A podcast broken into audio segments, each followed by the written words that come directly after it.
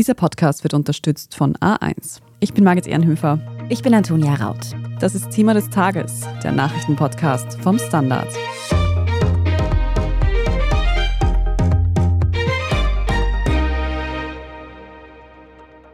Guten Tag, ich würde mich sehr für die von Ihnen inserierte Wohnung interessieren. Ich bin Angestellte und suche eine kleine Single-Wohnung. Ich würde mich sehr über eine Besichtigung freuen. Zwei Frauen suchen in Wien eine Wohnung. Sie sind quasi gleich alt. Beide haben eine Anstellung. Es gibt nur einen Unterschied. Schöne Grüße, Franziska Zoidl. Schöne Grüße, Muzayen Al-Youssef. Ein Name klingt österreichisch, der andere eben nicht. Wie wirkt sich das auf die Wohnungssuche aus? Das haben sich auch zwei unserer Standard-Kolleginnen gefragt. Franziska Zoidl aus der Standard-Immobilienredaktion und Muzayen Al-Youssef aus der Standard-Innenpolitik haben dafür über hundert Anfragen verschickt. Und sie haben aufgedeckt, wie Makler und VermieterInnen in Österreich Menschen mit ausländisch klingenden Namen rassistisch diskriminieren. Muzayen, du bist Innenpolitikredakteurin beim Standard. Diese Recherche, über die wir heute sprechen, hat aber mit einer ganz persönlichen Erfahrung von dir begonnen. Kannst du uns da mal erzählen, was denn überhaupt passiert ist? Ja, also es hat vor ein paar Jahren und nicht besonders spektakulär begonnen. Ich war Anfang zwanzig und wie das halt so in dem Alter ist, war es langsam Zeit, dass ich nicht mehr bei meinen Eltern lebe. Also bin ich auf Immobilienplattformen auf die Suche gegangen und was mir halt relativ schnell aufgefallen ist, war, dass ich total oft einfach keine Reaktion bekommen habe. Und mein erster Gedanke war, das kann jetzt bei einem Wohnungsmarkt, der so heiß umkämpft ist, natürlich immer gut sein. Aber es war dann schon ein bisschen verdächtig, dass auch bei Anzeigen, die irgendwie vor wenigen Minuten online gegangen sind, einfach keine Reaktion kam. Und es hat dann ein bisschen gedauert, aber irgendwann war diese Frage dann in meinem Kopf, sehen die dann meinen Namen und ignorieren mich deswegen? Franziska, du bist Immobilienredakteurin beim Standard. Was hast du dir denn gedacht, als dir Muzi von diesen Erfahrungen erzählt hat? Ich habe schon einige Male Artikel über Diskriminierung am Wohnungsmarkt geschrieben und wusste von den Reaktionen damals schon, dass das ein Riesenthema ist. Daher war ich, als mir Muzi vergangenes Jahr im Büro von ihrer extrem frustrierenden Wohnungssuche und ihrem Verdacht erzählt hat, sofort hellhörig. Das Schwierige an der Sache ist ja, man kann so schwer nachweisen, dass man aus rassistischen Motiven eine Wohnung nicht bekommt. Weil im Normalfall sagt einem das ja der Vermieter oder die Maklerin jetzt nicht ins Gesicht, sondern man wird ignoriert oder bekommt eine Absage. Also wer tatsächlich unter Zeitdruck eine Wohnung sucht, hat gar nicht die Zeit, dem irgendwie nachzugehen. Oft bleibt dann nur ein ganz ein komisches Gefühl zurück, das erzählen Betroffene. Oder im Fall von Muzi eine super Idee für eine Recherche. Das heißt, ihr habt euch dann also zusammen entschieden, dass ihr dieser Sache auf den Grund gehen wollt. Wie seid ihr da vorgegangen? Ja, also das Ding ist ja, dass die Franziska und ich total vergleichbar sind. Also wir sind irgendwie beide weiblich, wir sind beide relativ jung, wir sind beide Österreicherinnen und sprechen gutes Deutsch. Und deswegen haben wir uns gedacht, wir würden uns jetzt unter unserem echten Namen irgendwie auf Wohnungssuche machen. Der einzige große Unterschied war halt der, ein Name klingt österreichisch und der andere nicht so. Da haben wir Mietwohnungen unter achthundert Euro in den inneren Bezirken gesucht und zur Hälfte Privatpersonen, zur anderen Hälfte Maklerunternehmen angeschrieben. Und dann haben wir einfach geschaut, was passiert. Also insgesamt waren das dann jeweils hundert Anfragen, die über mehrere Monate eingegangen sind. Okay, das heißt, ihr habt sowohl Makler als auch private VermieterInnen angeschrieben. Was waren da so eure Erfahrungen? Muzi, was hast du erlebt? Ja, also primär habe ich erlebt, dass ich ignoriert wurde. Also bei mir war es bei mehr als der Hälfte der Anfragen, nämlich zweiundfünfzig von hundert, so, dass ich entweder in den meisten Fällen komplett ignoriert wurde oder dass mir abgesagt wurde. Bei Franziska war das hingegen nur neunundzwanzig Mal der Fall. Es gab auch einige Fälle, bei denen Franziska und mir ganz unterschiedliche Geschichten erzählt wurden. Also zum Beispiel gab es da einen Makler, der hat die Franziska ganz konkret zur Besichtigung eingeladen. Und mir hat aber parallel dazu geschrieben, dass die Eigentümerin eventuell schon einen Mieter hat. Und ein paar Tage später haben wir uns gedacht, gut, prüfen wir das nochmal nach. Vielleicht ist da irgendwie ein Fehler passiert. Und da hat die Franziska dann nochmal nachgefragt, wie es ausschaut. Und da hat er sie ja noch einmal spontan zur Besichtigung eingeladen. Und bevor dann ihr Termin gewesen wäre, habe ich dann auch mich erkundigt. Und mir hat er dann aber wieder abgesagt. Und gemeint, dass schon Vertragsvorbereitungen im Gange wären. Ja, in den allermeisten Fällen war es aber so, dass einfach gar keine Antwort kam. Also wenn man in den Posteingang von meinem Account auf Willhaben geschaut hat, das war ein bisschen ein trübes Bild, weil da stand dann überall bei den Anfragen drunter, dass sie gelesen wurden und dann nichts. Ein bisschen was haben wir jetzt da schon drüber gehört, aber Franziska, wie hat sich diese Wohnungssuche aus deiner Perspektive angefühlt? Also ihr werdet euch wahrscheinlich schon denken, was ich jetzt sage, bei mir war es ganz anders. Ich habe viel häufiger Antworten und auch immer gleich oder sehr oft gleich ganz konkrete Einladungen zu Besichtigungen bekommen. Ich habe das dann immer sofort Muzi berichtet und gesagt, hat sich wer gemeldet, hat sich der bei dir auch gemeldet. Aber bei ihr blieb das Handy dann eben oft stumm und die Antworten per E-Mail blieben auch aus. Einige Unternehmen haben mich dann sogar gleich mehrfach angerufen über Tage hinweg und wollten mich unbedingt zu Besichtigungen einladen. Also das war ein ganz ein anderes Erlebnis, als die Muzi hatte. Jetzt haben wir vorhin schon gesagt, ihr habt sowohl private VermieterInnen angeschrieben als auch Maklerunternehmen. Gab es denn da irgendeinen Unterschied, der sich da vielleicht irgendwie bemerkbar gemacht hat? Ja, nämlich einen riesigen, weil bei Privaten war es wirklich so, dass ich in vierunddreißig von fünfzig Fällen nicht eingeladen wurde und die Franziska hingegen sechzehn Mal, also mehr als doppelt so oft. Aber das heißt jetzt nicht, dass ich letzten Endes bei den Maklern irgendwie mehr Erfolg gehabt hätte, weil letzten Endes trifft ja die Auswahl, wer die Wohnung kriegt und wer nicht, nicht das Büro, das das vermittelt hat, sondern eine Privatperson. Das klingt jetzt fast, als wären Makler im Zweifel noch die bessere Option oder fairer gewesen, unter Anführungszeichen. Ja, also diese Kluft bei Privaten, die nochmal größer war als bei Maklern, die Muzi hat es gerade gesagt, das trifft sich eigentlich auch mit dem, was ich immer wieder auch von Maklerorganisationen höre. Die arbeiten eh dran, dass da die Awareness steigt, dass das halt nicht geht, dass das verboten ist. In der Theorie gibt es also mittlerweile schon ein Bewusstsein für die Problematik. Nur zeigt unsere Recherche halt auch, dass es in der Praxis dann wieder anders ausschaut.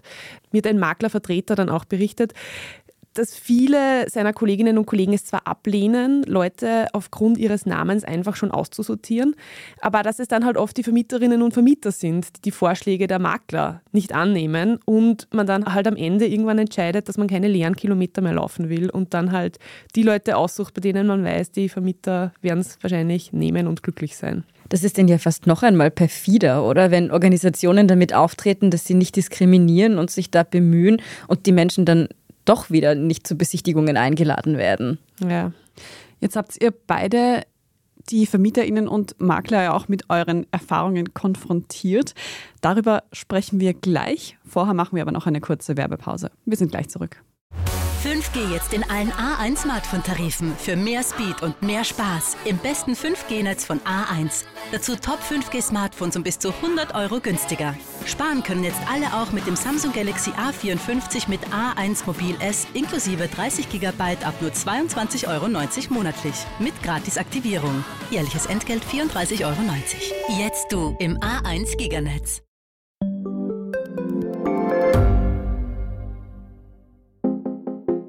Eine offene Beziehung. Wie funktioniert das? Und wie sieht eigentlich die Arbeit einer Domina aus?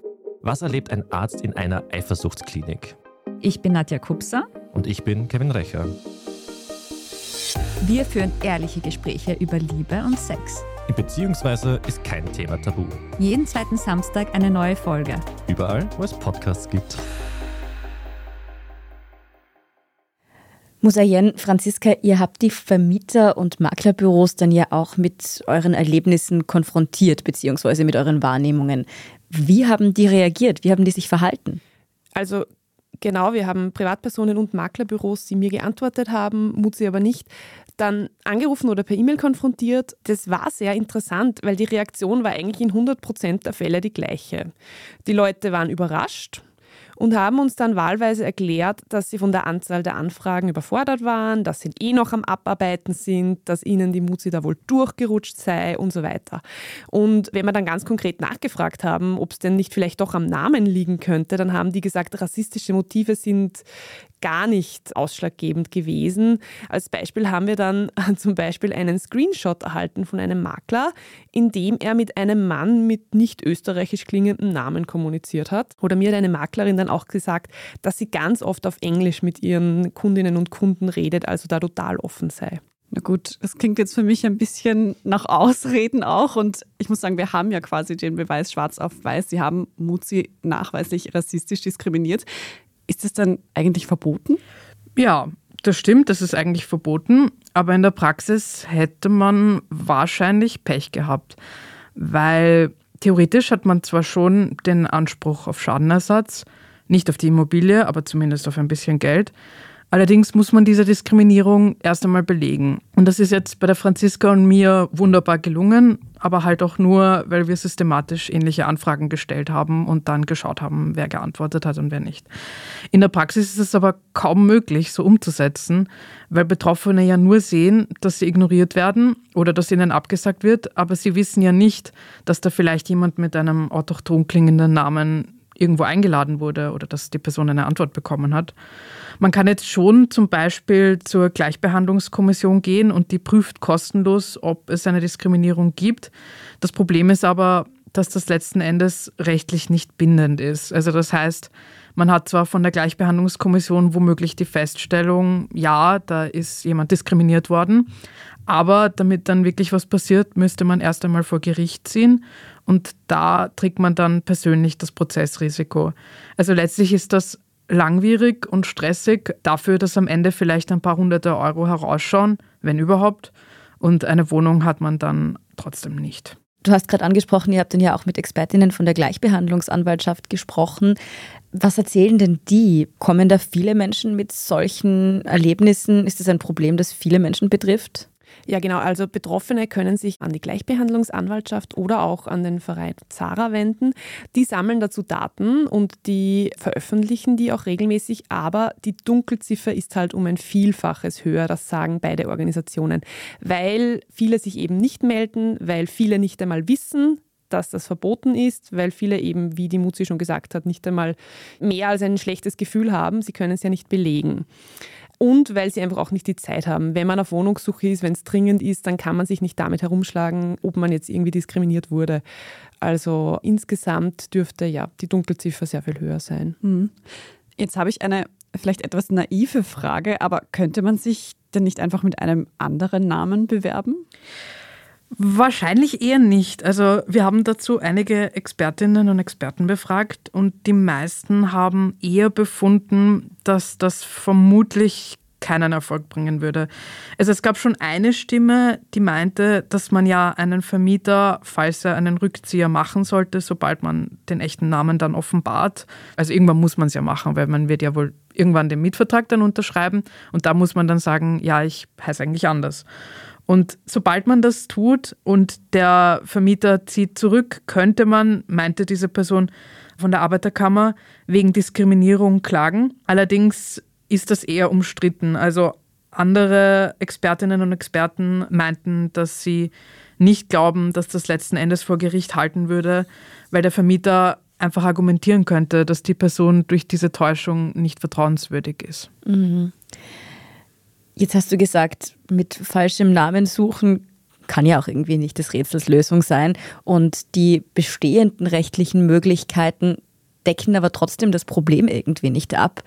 Was schlagen denn Expertinnen und Experten vor, was man sonst tun könnte, um Rassismus am Wohnungsmarkt einzudämmen? Also für Betroffene ist immer gut das Sammeln von Beweisen, so traurig es klingt. Also wenn man das Gefühl hat, diskriminiert zu werden, nicht alleine zu Besichtigungen zu gehen, damit man Zeuginnen und Zeugen hat. Und bei Absagen auch gezielt nach den Gründen fragen, warum man eine Wohnung nicht bekommen hat. Und für uns alle wichtig, man sieht es nicht mehr so häufig, aber wenn man in einem Wohnungsinserat tatsächlich auf diskriminierende Inhalte stößt, also zum Beispiel keine Ausländer, dann kann man das an die Gleichbehandlungsanwaltschaft melden oder an die Bezirksverwaltungsbehörde und die gehen dann dagegen vor. Insgesamt, du hast es eh schon gesagt, bräuchte es rechtlich mehr Möglichkeiten. Die Gleichbehandlungsanwaltschaft fordert zum Beispiel schon länger Verbandsklagerechte, um gegebenenfalls Immobilienunternehmen, die das immer wieder machen, auf Unterlassung klagen zu können. Aber ja, derzeit, so ist die Konklusio unserer Recherche, gibt es für Betroffene einfach extrem wenige realistische Möglichkeiten, sich zur Wehr zu setzen. Hm. Also den Rassismus am Wohnungsmarkt, wenn man davon betroffen ist, dokumentieren. Das habt ihr ja mit eurem Ansatz auch gemacht. Vielen Dank nochmal für diese ja auch langwierige Recherche und dass ihr uns die Einblicke dazu gegeben habt, Franziska Zoidl und Muzayen Al-Youssef. Dankeschön. Danke. Wir sprechen in unserer Meldungsübersicht jetzt gleich noch über das Hin und Her im SPÖ-Führungsstreit. Da gibt es nämlich schon wieder neue Kandidaten und auch eine zurückgenommene Bewerbung. Wenn Ihnen diese Folge bisher schon gut gefallen hat, dann lassen Sie uns doch ein paar Sterne da, wo auch immer Sie uns hören. Und es hilft uns auch, wenn Sie uns abonnieren bzw. ein Standard-Abo abschließen. Bleiben Sie aber noch dran, gleich gibt's die Meldungen. fünf G jetzt in allen A eins Smartphone-Tarifen für mehr Speed und mehr Spaß im besten fünf G Netz von A eins. Dazu Top fünf G Smartphones um bis zu hundert Euro günstiger. Sparen können jetzt alle auch mit dem Samsung Galaxy A vierundfünfzig mit A eins Mobil S inklusive dreißig Gigabyte ab nur zweiundzwanzig Euro neunzig monatlich mit Gratisaktivierung. Jährliches Entgelt vierunddreißig Euro neunzig. Jetzt du im A eins Giganetz. Schaffen wir es noch, die Erderhitzung zu stoppen? Wie verändert künstliche Intelligenz unser Leben? Wie werden wir in einer heißeren Welt leben, arbeiten, urlauben? Und wann fahren Autos autonom? Ich bin Alicia Prager. Und ich bin Florian Koch. Um solche und viele weitere Fragen geht es im Podcast Edition Zukunft und Edition Zukunft Klimafragen. Wir sprechen mit Expertinnen und Experten und diskutieren Lösungen für die Welt von morgen. Jeden Freitag gibt es eine neue Folge.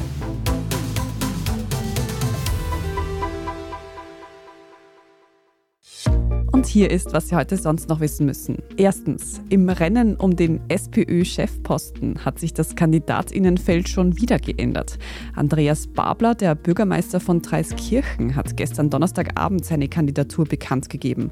Daraufhin hat Nikolaus Kowal seine Bewerbung wieder zurückgenommen. Der Wiener Bezirkspolitiker war als erster in den Ring zur aktuellen Parteivorsitzenden Pamela Rendi-Wagner und dem burgenländischen Landeshauptmann Hans-Peter Doskozil gestiegen.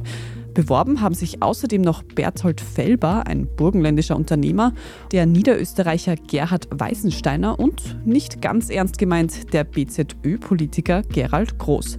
Manche kennen ihn vielleicht noch von der vergangenen Bundespräsidentschaftswahl. Die Deadline für eine Kandidatur ist übrigens Mitternacht, heute Freitag. Sollte sich bis dahin noch jemand trauen, dann erfahren Sie das auf der standard punkt a t. Über die Parteiführung abgestimmt. Das wird dann von vierundzwanzigsten April bis zehnten Mai und mitmachen können alle Mitglieder der SPÖ. Zweitens, gestern Donnerstag und heute Freitag findet in Brüssel ein Gipfeltreffen der Staats- und Regierungschefs der Europäischen Union statt. Viele Themen stehen am Programm. Ganz oben auf der Agenda steht der Krieg in der Ukraine. Der E U-Gipfel hat sich jetzt darauf geeinigt, den vom Internationalen Strafgerichtshof ausgestellten Haftbefehl gegen Wladimir Putin zur Kenntnis zu nehmen. Der Ukraine wurde außerdem weiterhin jede nötige Hilfe zugesagt, wie etwa Munitionslieferungen. Besprochen wird auch der Streit um das Verbot der Neuzulassung von Verbrennermotoren. Einige Staaten, darunter Deutschland und Österreich, setzen sich ja für Ausnahmen für sogenannte E-Fuels, also synthetische Kraftstoffe, ein. Und drittens, TikTok goes U S-Kongress. Der C E O der beliebten Kurzvideoplattform musste heute in den U S A Abgeordneten Rede und Antwort stehen. Es geht dabei um die Daten, die TikTok in Massen sammelt und die dadurch nach China fließen. Der U S-Politik bereitet das Sorgen. Es stand deshalb ja auch schon im Raum, ob TikTok in den U S A ganz verboten werden könnte. Demokraten und RepublikanerInnen waren sich dabei ungewohnt einig. Sie forderten unter anderem, dass TikTok ein U S-amerikanisches Unternehmen werden müsste. Wie es denn jetzt wirklich weitergeht mit TikTok, das lesen Sie natürlich auf der standard punkt a t sowie alles weitere zum aktuellen Weltgeschehen. Und noch ein Hörtipp. Unser Schwesterpodcast Edition Zukunft beschäftigt sich auch mit einem ziemlich brennenden Thema, das momentan, glaube ich, alle beschäftigt, nämlich der Frage, wie sinnvoll sind Klimaproteste? Sie finden die Folge ebenfalls auf der standard punkt a t und überall, wo es Podcasts gibt.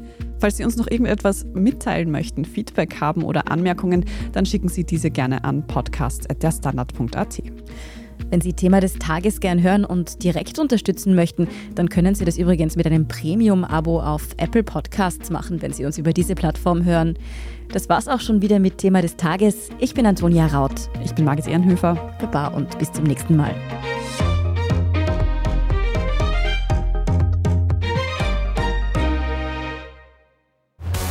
Geh jetzt in allen A eins Smartphone-Tarifen für mehr Speed und mehr Spaß. Im besten fünf G-Netz von A eins. Dazu Top fünf G-Smartphones um bis zu hundert Euro günstiger. Sparen können jetzt alle auch mit dem Samsung Galaxy A vierundfünfzig mit A eins Mobil S inklusive dreißig Gigabyte ab nur zweiundzwanzig Euro neunzig monatlich. Mit Gratisaktivierung. Jährliches Entgelt vierunddreißig Euro neunzig. Jetzt du im A eins Giganetz. Ich bin die Franziska. Ich bin der Martin. Und wir wollen besser leben. Lohnt sich zehntausend Schritte zu gehen jeden Tag? Ist das Großraumbüro wirklich so schlecht wie sein Ruf? Spoiler, ja. Bringt's was, Intervall zu fasten? Wir fragen die, die es wirklich wissen und probieren es auch gleich selber aus. Bei Besser Leben, jeden Donnerstag eine neue Folge.